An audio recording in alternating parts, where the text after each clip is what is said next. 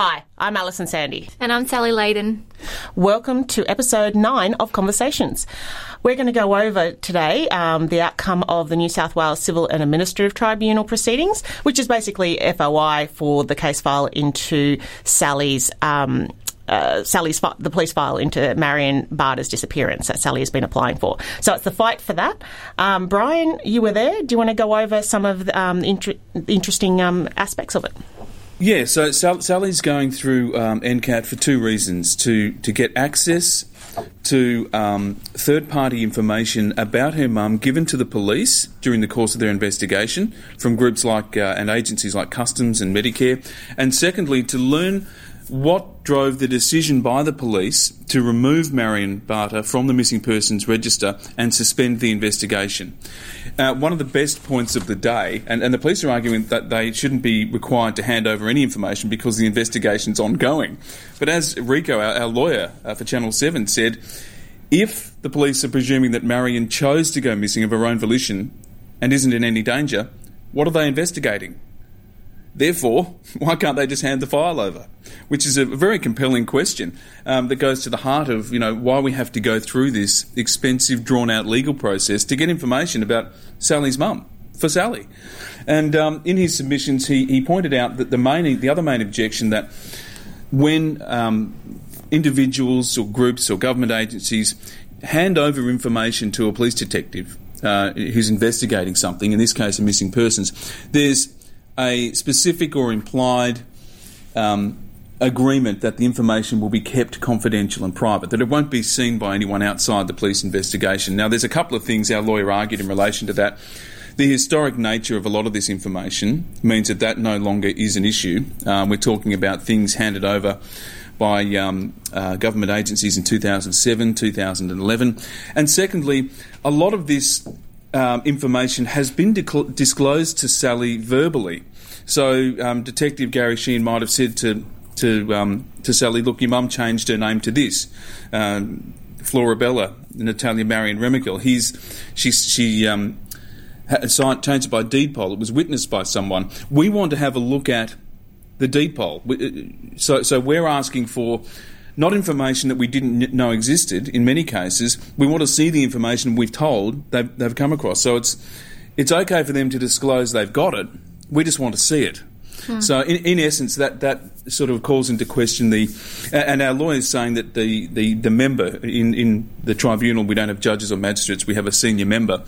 They're asking the senior member to give more weight to Sally's right to know and, and the interests of public, public disclosure rather than the implied right to privacy, given those two things, the historical nature of it and the fact that Sally's been told verbally about a lot of this stuff. We just want to see the documentation. Before we go into the police retaliation on our arguments, Sal, why is this important to you? Well, as I've said before, you know, I, a lot of that information, even things like the Medicare information, I know the date of when she used the Medicare card apparently in Grafton, um, but, you know, I haven't got that information in front of me. Um, I think for me personally, I, I'm kind of to be honest, a little sick and tired of being told by police that they've never located my mum, yet they believe that she's safe and well. So I need them to be able to definitively tell me why she they believe she's safe and well.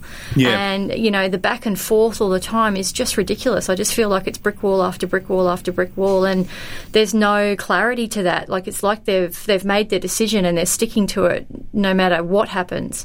Um, you know, and as I've said previously, it's my my decision and my my idea that something bad has happened to my mum, and it, it frustrates the life out of me that police won't listen to that and take heed of what I'm saying. Like I knew her better than anybody else. I was still seeing her weekly for dinner and you know, it's not normal behaviour. They can sit there and write in the report that she was three times divorced and, you know, 51 years old. All they're doing is labelling her by doing those sorts of comments. Yeah, um, by, it's got by, no reference to her disappearing whatsoever. Exactly, Sal, and, and it's always been the assumption police have made that Marion disappeared of her own volition. And in the file, they do say things like, oh, well, this is an older woman who was three times married. Correct. What, what the hell does that have to do with It's anything? It's got nothing She- to do with anything. They are simply Exactly. labelling her and trying to put a paint a picture that, oh well, you know, she's probably a woman who just wanted to go off and met another guy and had lots of relationships. That's a load of rubbish. Um, and I'm not. she was very close to you and Owen and her own parents, her friends. She was deeply committed to her career, her, her private possessions. Something happened to change all that. Well, you don't was- win didn't the just- best teacher in Queensland award six months earlier before you leave. And I found out some information this week um, in my searches, which I'll talk about a bit later, which will put a bit of shine a bit of light on that as well. Now, Yeah. I was there um, for um, Steve White, who is the acting commander, who oversees the area that um, that for the, the the New South Wales Missing Persons Unit, and. Like Gary, lovely guy, um, and uh, he went up there and he'd been through the case file, but very much um, like a lot of police, um, just what he could see, the facts that he, as as he knew it. Now he hadn't spoke spoken to Gary prior to this. He just relied on the case file, um, and I think the interesting thing that that came out of that was that there had been no decision, no formal decision to reopen the case. So whatever capacity that they're looking at it, and it was very, I mean, the police couldn't say. Um, exactly what had been done as part of the investigation supposedly being reopened. Um, just that there had been notes made in the file since January this year. So that's, and we know that that as, is as a, as a result of the NCAT um, case that, that they had to um, then follow it up. And I, I will just add there that I spoke to Gary. I called him the day that he returned back from leave. He'd been doing a lot of cases and um, been at court a fair bit and had some time off. This is back in January, and I was just about to leave to go overseas. And I'd been ringing through the week, and the um, other detectives there had told me that he was coming back on a certain day. So I rang him at four o'clock that afternoon on the first day. They'd said to me the day before, make sure you ring him early because he's got a lot of work to do catching up after not being here for almost six weeks, I think. And I rang at around four o'clock in the afternoon. I've got the time dated in my in my diary, but. Um, I was amazed after having numerous conversations with Gary and him always saying he doesn't have time to do anything and, you know, his hands are tied and he'll only do things if, you know, he finds the time to do so. Yet when I spoke to him, he said, Sal, I've come in today and I've done 17 checks um, around the country on deed poll and driver's license. And I, I actually was quite shocked at that because I thought to myself, why all of a sudden are you doing all these checks? Like you've told me numerous times before for the past three or four years that you've got no time to do anything. So I did find that quite interesting after we'd gone down this path that they all of a sudden were doing some checks. And he had told me that um, he had requested a new um, detective to have a look over the case to run fresh eyes, I think is what he quoted, saying. Um, just in case he'd missed something, and then ref- and then said back with, um, with that that he, they wouldn't find anything because he's he had done a thorough job. But um, yeah, so I found it quite interesting that that happened in the January. Yeah, and to be honest, like no one's rung me to tell me what they found or what they haven't found. I rang Yeah. him back when I got back from America. And he said to me, I've only had New South Wales and ACT come back to me at this point, and they've all proven to be negative results. So, so what our lawyer was saying um, in NCAT on Monday was that um, Mr. White, as Alison said, Acting Commander Stephen White, um, has not been involved in the investigation. So, what he's done, as a result of us um, taking this legal action, he has gone through the COPS system. It's COPS, and that's where they record all the official entries involved in a particular case. So, he's reviewed that and uh, other written material to sort of bone up on the case, and then he's come in to give his position for New South Wales Police that, in actual fact, after many, many years, since 2011, when they suspended the case, I think they said that in December last year there were the there was activity in the investigation, and that was recorded in the COPS system this January. Therefore, the investigation is ongoing. Now that that sort of underpins their argument. Our lawyer sort of got up and said, "Well, was there any decision? Can you tell us about any decision to reopen the investigation?" And he said, "No, I'm not aware of any formal decision." That's number one. And secondly, he said, "Well, what's the new activity? What are they doing?" He said, "Well, I, I don't know. I just know that I've read something in COPS."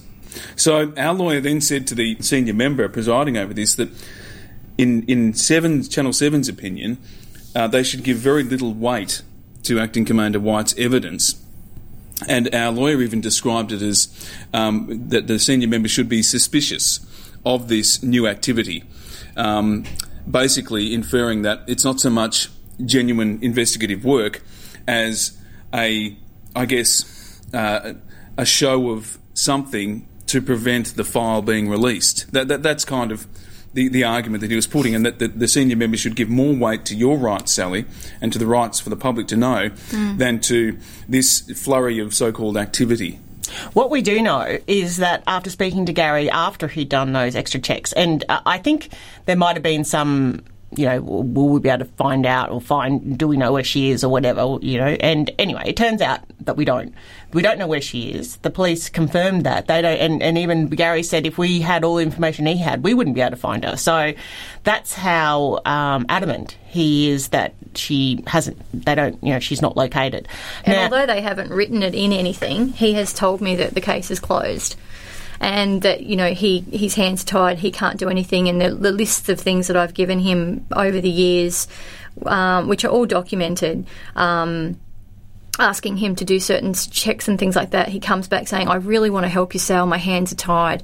If well, I can, I, I, I find time to do it, I'll do it in my spare time. And that's not good enough. Like, really. No, I emailed him last month uh, with a list of things, as you know, Sal. Yeah, yeah, yeah. Um, after our trip to England and Luxembourg, and, and with a bunch of simple things that, that it is only the police can check. Mm. And we, we gave him a list. Um, I think there were about 10 different things. We said, it started off with two or three, but a total of well, less than 10.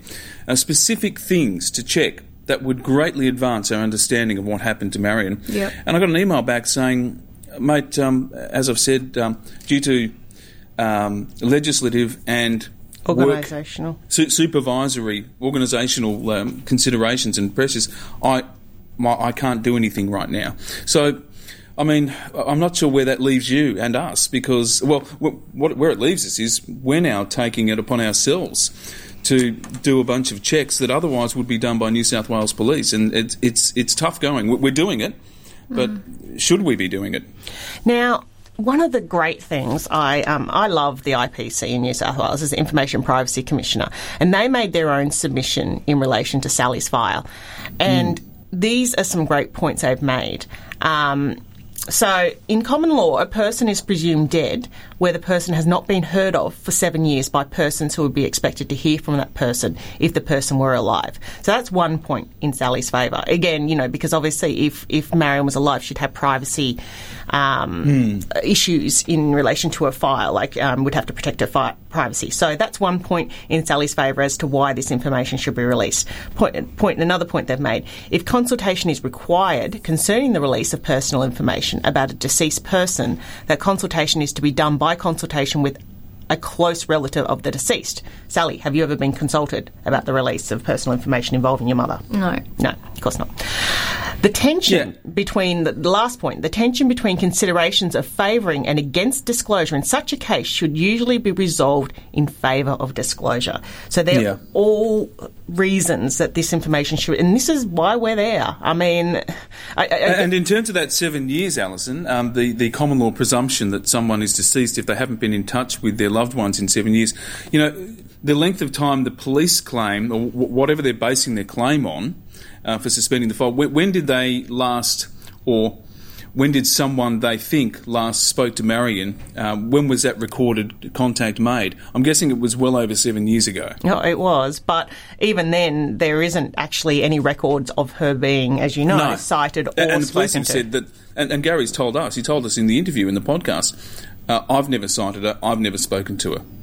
And something that I've looked up many years ago was um, now I did Google how to say this properly yesterday because you two both told me I say it wrong, but um, you can pronounce it absentia or absentia, which is a Latin absentia, yeah. word for absent.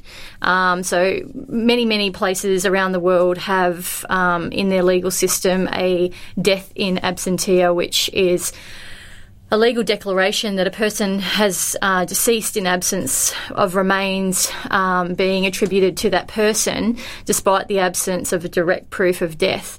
Um, So, in other words, what they're saying in that first point 21, a common law, you know, a, pers- person is presumed dead if they have not been heard for or seen for seven years. Um, there has to be some kind of ruling that helps people like me and the many hundreds of others who here in Australia have loved ones who are missing longer than that. Um, you know, I've looked at some information and looked at some previous cases as well where you know, it's unfortunate. People people do go missing, and there was one case in Tasmania where a guy was missing for many many years. His family couldn't access any of his information or details.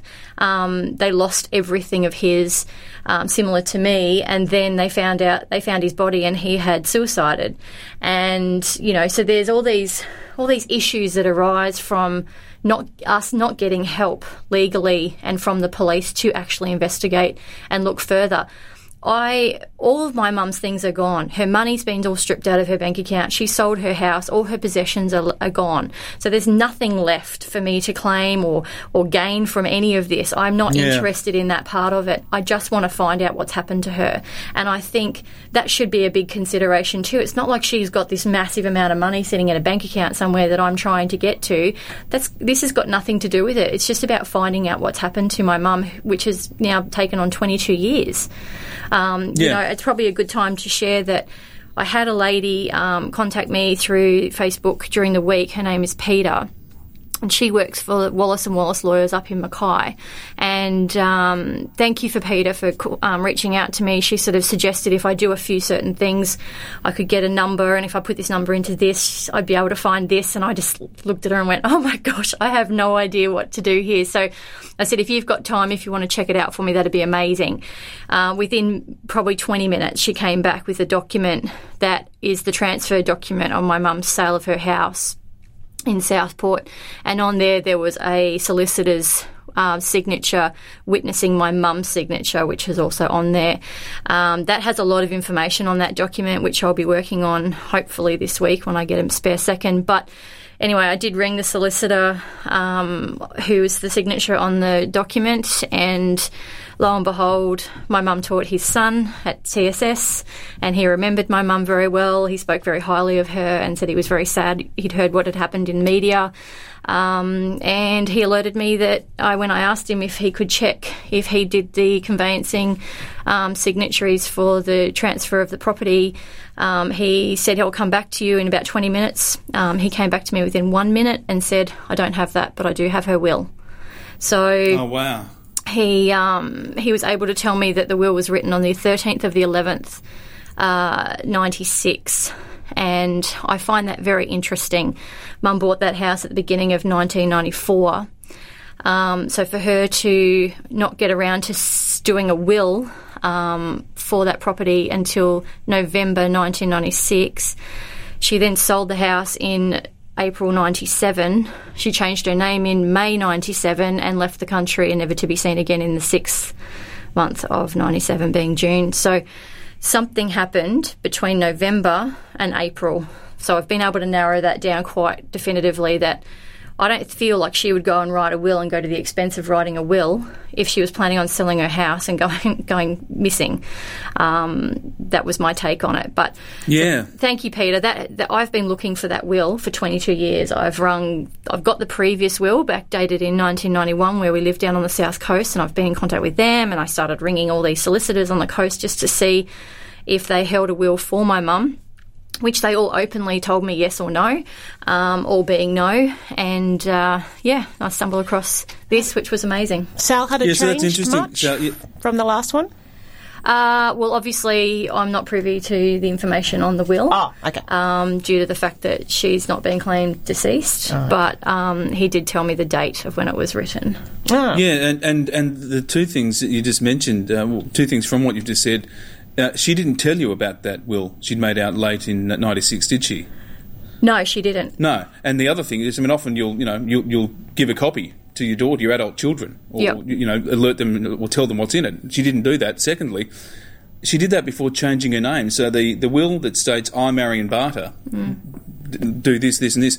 I mean, she was a completely different person five months later. Mm-hmm. So right. something, I think you're right. Something has happened in that specific time period. And I also, I've been speaking with Barb Matthew, who's one of her good friends who did speak on the podcast, and she, we've been bantering back and forth about time frames, and she believed that she, when she came up to spend time with mum, it was in the September holidays of 1996, and she then clarified that her wallet had um, just been stolen around that time. So that's when she was telling, like, we were trying to work out because she knew about the wallet being stolen as well because mum had told her and also shown her the photo, I think, of the CCTV footage. Um, so that's kind of that's kind of good for me as well because it puts us in a in a time frame like you know September around that time in in 96 is when the wallet was stolen. We are hoping to get some information back. We are working with um, Queensland uh, Freedom of Information currently to get that information. They've told me that I should have an answer by the end of next week. That's the um, the office of the information commissioner. So yeah and we have um, also given them those because um, obviously they they've got the problem of privacy or, or the issues with privacy in the same way that everyone has. But we um, we pointed out those um, points that were made by the equivalent of the OIC in New South Wales, which is the Information Privacy Commissioner. So hopefully we will be successful there. And just to note too, like it doesn't, it's not really that exciting, I guess, for me that i I know where the will is it's just good for my psyche to go, oh my God, I felt like I had a win. Mm. Like I never get a win ever. So the fact that I found it, um, I was I was crossing everything. I had my fingers literally crossed, going, "Oh my god! I hope this guy can help me." I seriously do. I'm just at my last straw of trying to find these these things out. And as I said, there's nothing in her will that is going to benefit me or my family because everything's gone. But it was just good to know where the will is, and I know that it's safe, and I know it's with a person who cared about her and knew her as a person, which is nice to know. I'm quite heartened also because uh, Mark Leveson reached out to you on Twitter, didn't he, Brian, in relation to our latest um, NCAT story. Yeah, he did, and he just tweeted, um, uh, "Good on you, um, and keep going." We had all sorts of problems uh, getting information. We spent a lot of time and money through the GIPA process, the Government Information Privacy Act, Freedom of Information process, um, that they, you know, they neither could afford nor thought they should have to go through, um, and really urging us to, to carry on. And I sent him a lovely message back, and it's just. It, it really, for all of us, and it, mainly for Sal, but I know for me and for you too, Alison, we've been on this this roller coaster, and the frustration, um, the the um, the brick walls, the, the, the lack of help from those you would have assumed would be jumping in with both hands to do everything possible, has been um, deeply troubling and difficult to, to deal with. The thing that's kept us going is Sally through all of this, um, knowing that she's been dealing with it for 22 years, and also the fact that we have now this army of listeners, including now Matthew Leveson's father, um, uh, who are helping us and urging us not to give up and actually joining in, rolling up their sleeves and, and getting us new information and running down leads. And we're actually making a lot of progress. And as you said on Monday, we are going to find out what happened to Marion. I, am certain of that. And Matthew Leveson, he died. Uh, he was killed. Oh, can, you go over that case with me? You'd know it better than me, being in New South Wales. Yes, well, he was murdered, and uh, it, was, it, was, I, don't want to go into the detail of the case mm. um, in the time we have left, but uh, his parents for a long time didn't know what had happened to him. There was a suspect. Um, ultimately, in a very bizarre and strange turn of events, um, the body was located, but um, the, the, family ended up winning a coronial inquest. The mm. coroner came back with an open finding as to the cause of death, but um, it was uh, an extraordinary case, one in a, in a different but similar way, in that it, it, garnered a lot of publicity, and the family were were they they resorted to publicly appealing for help. Yeah, because I, of I trying to find out what happened to their son. In a really unusual way. Like I, yeah. I remember when they found his body Mm. Um, and he was kind of buried half under a tree, and they've they've removed that tree from that location, and it's now in their backyard. And mm. God love Mark. I remember watching him. I, I don't know, I can't remember what show it was on, but you know, he was talking about trying to keep the tree alive in the backyard. But um, you know, I think, I, I think all the major shows did it. Yeah. Yeah. Look, what a gorgeous family, and I, you know, I really feel for them because it is terrible. I've said it before. Like you can you can lose somebody for an hour, and it's just the most sickening feeling in your stomach. Um, and you know the loss of somebody that you really care about is really really hard to deal with and you know it's it makes it even harder when you've got people not helping like when people are constantly trying not to help you like I, I've had many times in tears on the phone when I've had Queensland Police missing persons unit saying, Sorry, Sally, we can't help you because New South Wales have carriage of the case. And I cried to that woman on the phone, in pleading with her to help me, and I got nothing. I got mm. absolutely nothing. Well, he, you know, he said, "Don't take no for an answer, Sal, um, and keep making noise." And he said that at the coronial inquest, they received all they ever wanted and more. So yeah, I know, fingers crossed. I, I mean, I have no doubt that we're going to be successful there. That's for sure.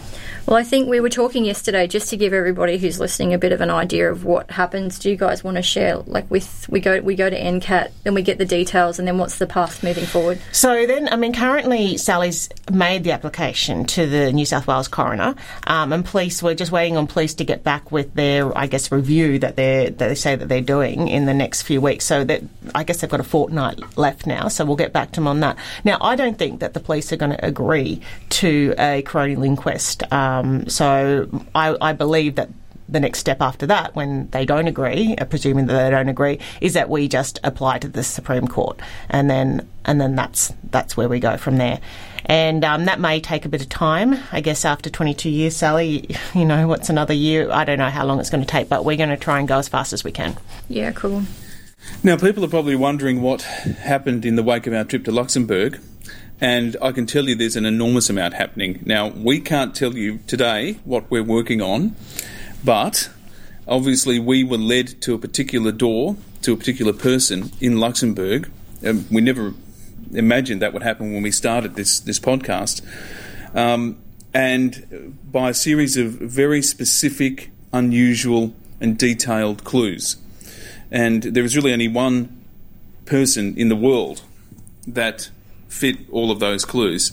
We've spoken to that person, as you know. They deny having any involvement in Marion's disappearance or even knowing Marion. Uh, we we uh, are not accusing them of being involved. What we're doing is running down a lot of information we've gathered during that trip and since, and we hope to bring you the results of that very soon. So stay tuned. Now, we've also got Sally has brought in the most recent postcard that a mum sent from the UK, which we're going to. Um, a lot of people have been asking, have you got that tested for DNA? So that's what we're we're going to do. We're going to get the uh, DNA and that tested. The uh, and then yeah, we'll go from there. Um, hopefully, um, I don't know the process of how long that takes. I certainly have never done it before, but we'll we'll find out and we'll keep you posted. a lot of firsts. We're becoming experts in our own right. we are. It's incredible. Um, yeah, and I guess I can tell you now because I just got a call this morning from Sydney Airport. Um, we, uh, I, I, contacted, informed me that they keep CCTV footage of arrivals and departures. Um, uh, even after 22 years, uh, they've confirmed that's not true. Um, they have a policy of um, keeping it for 28 days. Um, they yeah, do right. not have they do not have the camera footage of arrivals from August 1997, unfortunately. However, there is something else they are going to help me check. And they, I was speaking to the guy on the phone. He said, "Do you know the podcast?" He said, "Yes, my wife listens to it. Half the office have been listening to it. we, we, want to help." So oh, again, that's the power of what you're doing, Sally, and what we're all doing. Yeah, cool. That's excellent. Well, something I, I, I, sort of spoke to Alison about this yesterday, and something that I feel really passionate about talking to everybody about is um, the police file that we've had, the Freedom of Information documentation. And I don't want to go into it too much purely for the fa- fact that we're currently going through a court case to try and get some more information from that. But everyone sort of seems to know about Gary Sheehan because Gary was the last person to help on the case. But I wanted to shed light on a Sergeant Graham Childs, who was the guy who actually took my report at Byron Bay Police Station on the 22nd of October 1997. Now, under close scrutiny of all of those documents that I was doing over the last two weeks, um, it just came to me rereading that document again that he lodged that report at 2 p.m. The report was completed at 2:37 p.m. Oh. on the 22nd of October, the day that I arrived at the police station. So Chris and I got up that morning. We'd had the conversation with the lady about the money coming out the, the evening before and we drove to Byron Bay. We went around to all the shops, as you all know. So there was a, a long time. I mean, we did it ourselves. We re-stepped the steps. It doesn't take five minutes. It took hours and hours. We then went to the Commonwealth Bank. We then decided to go to Byron Bay Police Station. So my curiosity lies with the fact that he has done this report and he has made claims in that report that $80,000 was electronically transferred out of my mum's account to overseas, it's assumed to buy a house with her new partner. Um, he also claims that there was a postcard that came in on the 30th of the 8th, 1997. He also makes other claims that I question how would he find that information out in the period of 37 minutes. It was a Wednesday, so it wasn't a weekend, but I, I question that. It then reflects on a, another insert from Stephen McAllister, who worked for the Missing Persons Unit, who did try and do a lot of work, it seems now that I've got some documents, in 2007.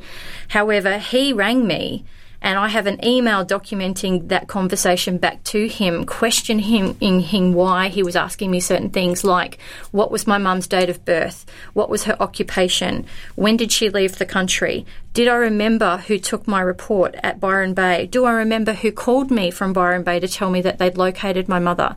I then question him and saying, I feel that you asking me these questions only tells me that you do not have a report on my mother.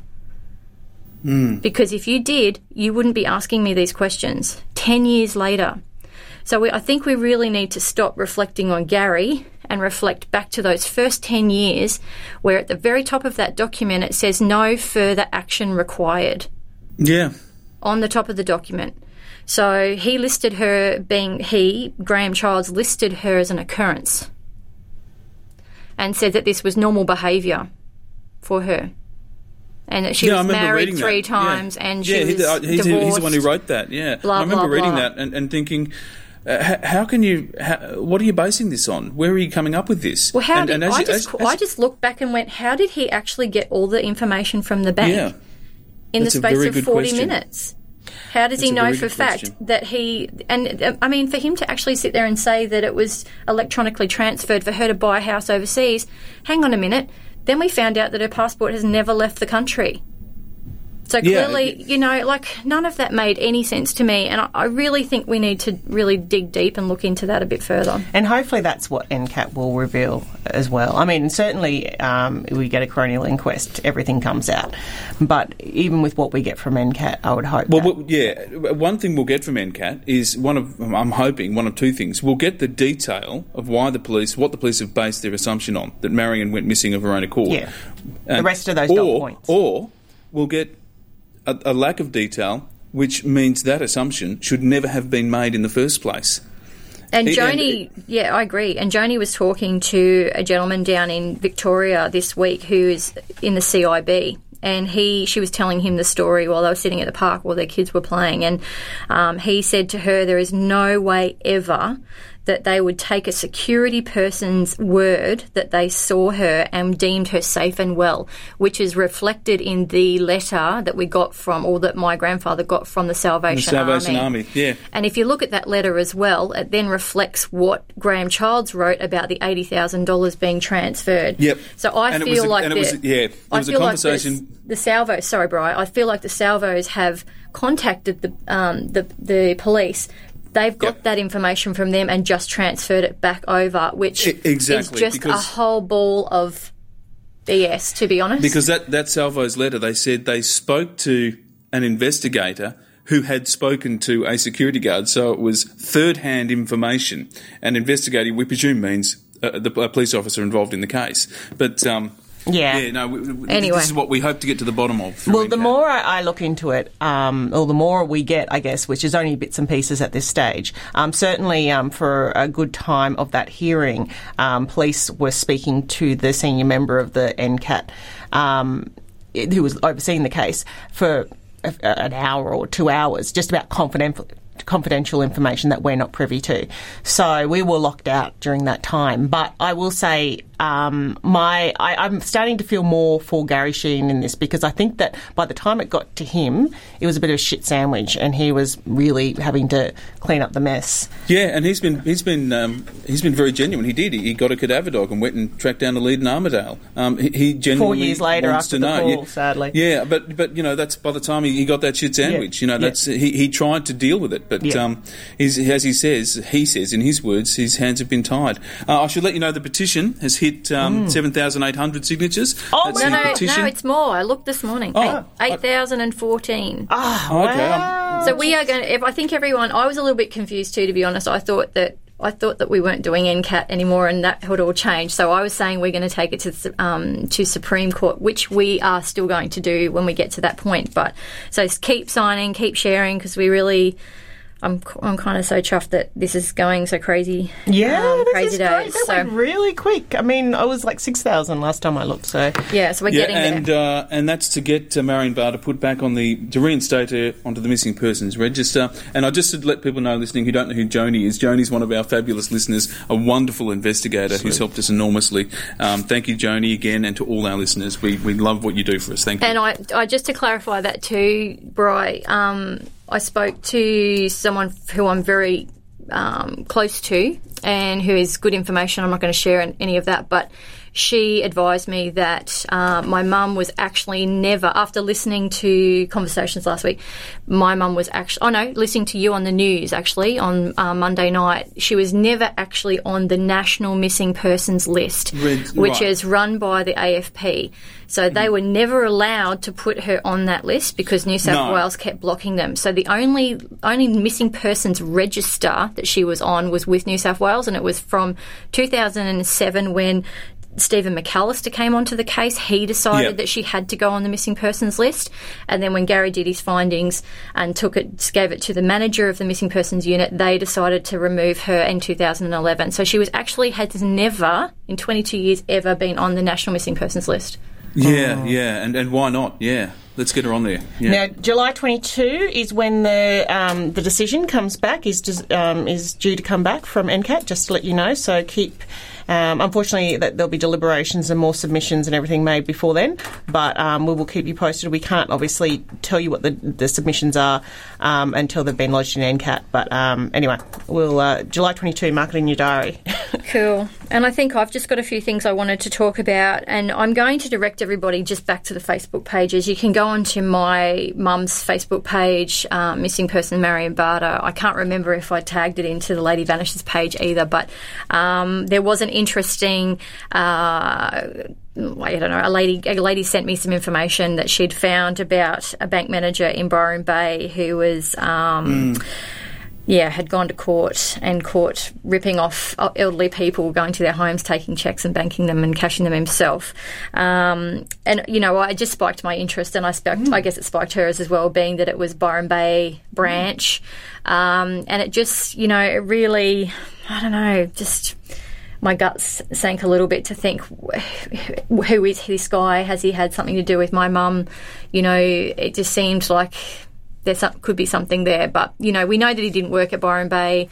In the time mum was uh, mum's money was stripped out, he was um, apparently working at Ballina at the time, but Yeah. still in the same vicinity, still in the same locations. You know, if you're looking at the the map, it's not that far away from each other. So I thought that was a really interesting thing, and you can read about that on the Facebook page. The, the link is there, the story is there, and again, I've had a lot of my sleuths going back and forth trying to find this guy's locations, where he worked, what he was doing, to try and see if he marries up to us um, and our story.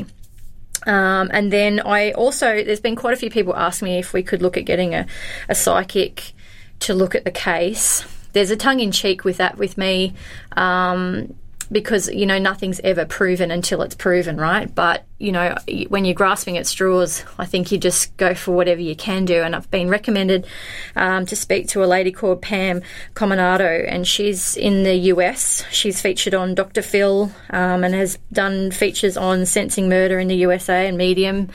Um, and I've actually contacted her and asked her if she would be happy to help me, uh, to which she said she would. So she's asked me to give her my mum's first name and a photograph of my mum, and um, she will get back to me. Her, her mum just went into hospital, so she's asked me to be patient and give her a bit of time. But Oh, wow. um, she said that she'll definitely help me. So that's a really good thing. And uh, lastly, from me, we've got a guy whose name is Jim Fitzgerald. He's a retired FBI criminal criminal profiler. Um, he's a forensic linguist and examine, examines language. Um, so it was suggested to us that we get um, any letters, postcards, um, etc. Of, of mums, so that he can actually do a criminal assessment on it to see if she was being coerced in her writing style. Was she fearful of her life? Was she in a happy place? Was she okay? Was she not okay? So um, I've brought with me today to give to Alison so we can get the ball rolling on that. A mum's letter that she wrote, because the hand, handwritten letter that she wrote for her resignation, I have a copy of that. Um, I've got birthday cards. I actually found, last night I found my birthday card for my twenty, my twenty second, my twenty third, and my twenty fourth birthday card. Um, I found a, a, birthday card that she gave to Chris, and uh, you know I think it's quite. Let me just pull it out actually quickly. Um, Chris laughed because someone had made a comment on a different page, which I'm not going to give reference to because it doesn't deserve referencing. But this is a card that Mum gave to Chris, who's my husband, um, for you, son in law, it says on the front, and it's got fish all over the front. He was a commercial level two diver when we first met working for SeaWorld, so he was surrounded by fish and has a love for fish. Um, and he, it says in the card, ever since you've joined us, you've added your own special touch to our family times we share. Happy birthday to dearest Chris. Uh, we thank you, I thank you so much for looking after my Sal so well. I feel so very relaxed about um, leaving her in your care, such caring hands. Love always, Marion. Oh. And that's just before. So she, his birthday's the 15th of June, and she left on the 23rd yeah, of June. so, you know, I think um, when there was a comment made on that person's Facebook page that um, Leslie had stated that she didn't like, uh, my mum didn't like Chris and oh, uh, yeah, no, that really upset yeah. Chris a little bit. He goes, "Wow, that's a really you know hmm. nasty thing yeah. to say." So. Um, yeah, no, imagine Leslie saying these, people, these people don't know you and your family, Sal, and, and, I'm glad you brought up Leslie. Leslie, if you're watching this, uh, sorry, listening to this, we, we want to talk to you. Um, please talk to us, Leslie. Um, you were the person who last saw Marion, who, who drove her to the bus stop. You don't have to talk to us. Talk to Sally, and none of it Sally. needs to be repeated. It can talk, just be talk, between talk to Sally, Sally in private. Yeah, absolutely. It, so you need to talk to Sally about her mum. Please talk to her. So, mm. um, but you know, this is this is going to be good now. Um, Fitz, Joe, John, John? Jim. Jim. Sorry, Jim Fitzgerald. I'm so sorry, Jim, if you're listening. Um, he works with Laura Richards, who we've already had um, on here, who's an amazing um, profiler and has her own podcast. Um, and she she was terrific talking about her take on it. So yeah, so we'll we'll get on to Jim as well. Um, look, there's so much happening. I'm very excited, um, and I I hope you know, there's a there's a lot of I think um, silver linings now um, that you know we've got to look forward to. So. Thank and, you very much. Yeah, and look, if I oh, there's so much I could tell you guys. Seriously, I can't fit it into 30 minutes. But um, I posted a photo on my page this morning and on the Lady Vanishes page about um, the Jamie Boyd which I actually have a yeah. photo of, and I've had all these people come like it's like crazy days. My phone just goes bing, bing, bing, bing, bing, with all these posts and people finding information about that that piece of artwork that's currently being sold and this and that and the other. And then I had a lovely lady the other day who said, "Look, I live in the Blue Mountains. Do you want me to help you with Norman Lindsay?" Um, because we found out that Norman Lindsay had closed down their catalogue. So it was making it very difficult for me to actually search anything. And I, I sort of said to her, I'll give you a brief description of what I remember of the artwork. And um, anyway, so she sent me back quite a few different pieces, and I screenshot two of them and kept them for myself while I was trying to study them. And there's one in particular that I thought this looks like if I was going to say, if I was going to put money on it, this is the one I'd put on there. I've also put that on my Facebook page this morning so you can all check it out. But um, I was very brave and I contacted Ray Barter. Haven't spoken to Ray since I was 18. I'm now 46. Um, and I just asked him because obviously he was an adult at the time. I was a, I was a kid at school. Um, and I wouldn't say that Norman Lindsay was really high on my priority list when I was 18. Um, but I remember it being next to their bed on the wall in their room, and uh, he confirmed that Mum had that piece of artwork before he met Mum. And he thinks that she bought it from the Norman Lindsay Art Gallery at Faulconbridge in the Blue Mountains. Um, and he believes that the one that I showed, I sent him both the ones that I'd picked out, and he said, yeah, the one on the left. So I said, "Are you saying that you think that's it?" And he goes, "Yeah, I think that's my recollection. That's the photo. That's Oh, the that's the fantastic, same Sal. one." Good so work. Well, that was good. Fingers spoke you. crossed. I, yeah, yeah, yeah. And he's like, he said he's he he and Mum bought the Jamie Boyd together, Mm-hmm. and he said they bought it somewhere in the Blue Mountains. He can't remember, so he's going to sort of go to Google and see if he can remember where it was or the the place where it was um, at least, so that maybe I can go back to them and talk to them about when Mum purchased it, um, and see if we can get some ideas. Because realistically, I need I need the numbered you know, um, detail of those artworks to be able to do anything with them. But Yep, and I'll, re- um, I'll repost that to the um, Lady Vanishes page as well f- from your page, Sal, missing person Yeah, Mary yeah. so that every, every, everyone can. Well, can- it's just so see it. people know because I, I keep getting people going. Have you checked this? Have you checked that? Have you gone Yeah, on yeah. to DNA? I have. I did look up the ancestry.com thing yesterday. It's like one hundred and twenty nine dollars for me to give my DNA We'll, to we'll them. cover that, Sal. Stop it. Anyway. but you know, like it's something we are we are working constantly on it, and there's a lot of people asking me when's the next podcast? When's the next podcast? When's the next next podcast? We, we, there'll be a next podcast. I think quality over quantity. Um, the next podcast will come when we get a, a, a major breakthrough. Um, in the meantime, we will keep doing conversations, um, and certainly um, the coronial inquest will be that's a major breakthrough um, if we get the okay on that when that starts as well. So, um, plus we also asked for the audio from NCAT, so we'll have a bit of that as well in the future. But um, stay tuned, and I want to thank you all today. We didn't get it to any letters, I'm afraid, but um, there's a lot to get through, and um, we'll be back next week. Thank you. Thanks Thank everyone. you. Bye. Bye, See everyone. you next week.